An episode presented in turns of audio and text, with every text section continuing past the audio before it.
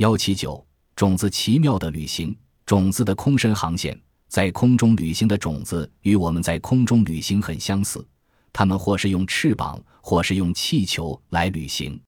你们还记得吗？我们把蚕豆泡在水里，后来就发现有一层厚厚的外皮，种子就是用这层外皮来做飞机的。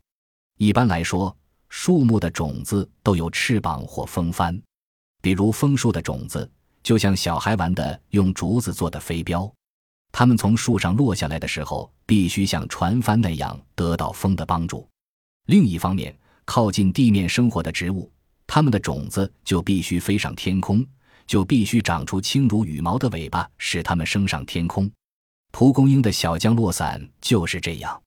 一旦蒲公英的种子在黄色花瓣中生长出来，它的茎就开始尽量伸长了脖子。超过周围的青草，为它带着降落伞的小宝宝找一个便于起飞的高地。世界上再没有比观看那些脆弱的、长着丝绸尾巴的东西飞上广阔蓝天更美妙的景象了。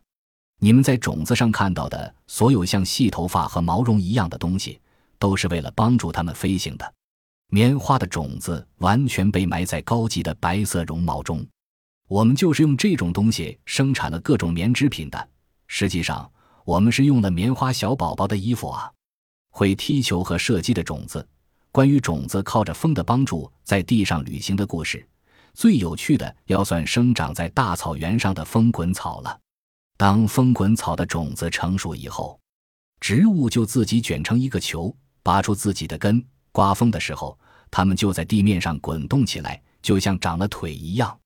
你们看到它们在地面上滚动着。好像在和别人进行足球比赛似的。种子还有一种奇怪的传播方式，他们用所谓的夹枪，像扁豆一样的东西，把自己射向各个方向。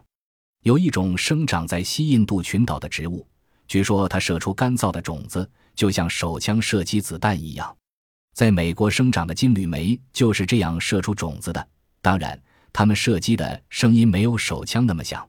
豌豆家族也经常以这种方式射击。他们早在人类会玩弹弓以前就使用豌豆射击器了。许多其他植物也是这样，啪的一声，猛然打开了自己干燥的家，让种子飞向各处。更有趣的是，大自然不仅为它们准备了木质的枪，还为它们准备了圆的、光滑的、有分量的。你们在夏天看到过指甲草吗？到了秋天，指甲草成熟了的种子是什么样子呢？你们留心去找一找，就会看到一个绿色的豆荚一样的东西，里面藏着许多黑色的小子弹。有时你只要用手轻轻一碰，它们就啪的一下射向了四方。这就是会射击的种子。如果有机会，你们看看黄豆，也就是毛豆，在熟了的时候也是这样。熟了的毛豆绿色外壳变成了黑黄色，里面的黄豆也就成了圆的、光滑的、沉重的子弹了。不管是谁碰了他们一下，他们就会开枪射击。当然，他们射击可不是为了打仗，而是为了把自己的宝宝送到世界各处去旅行。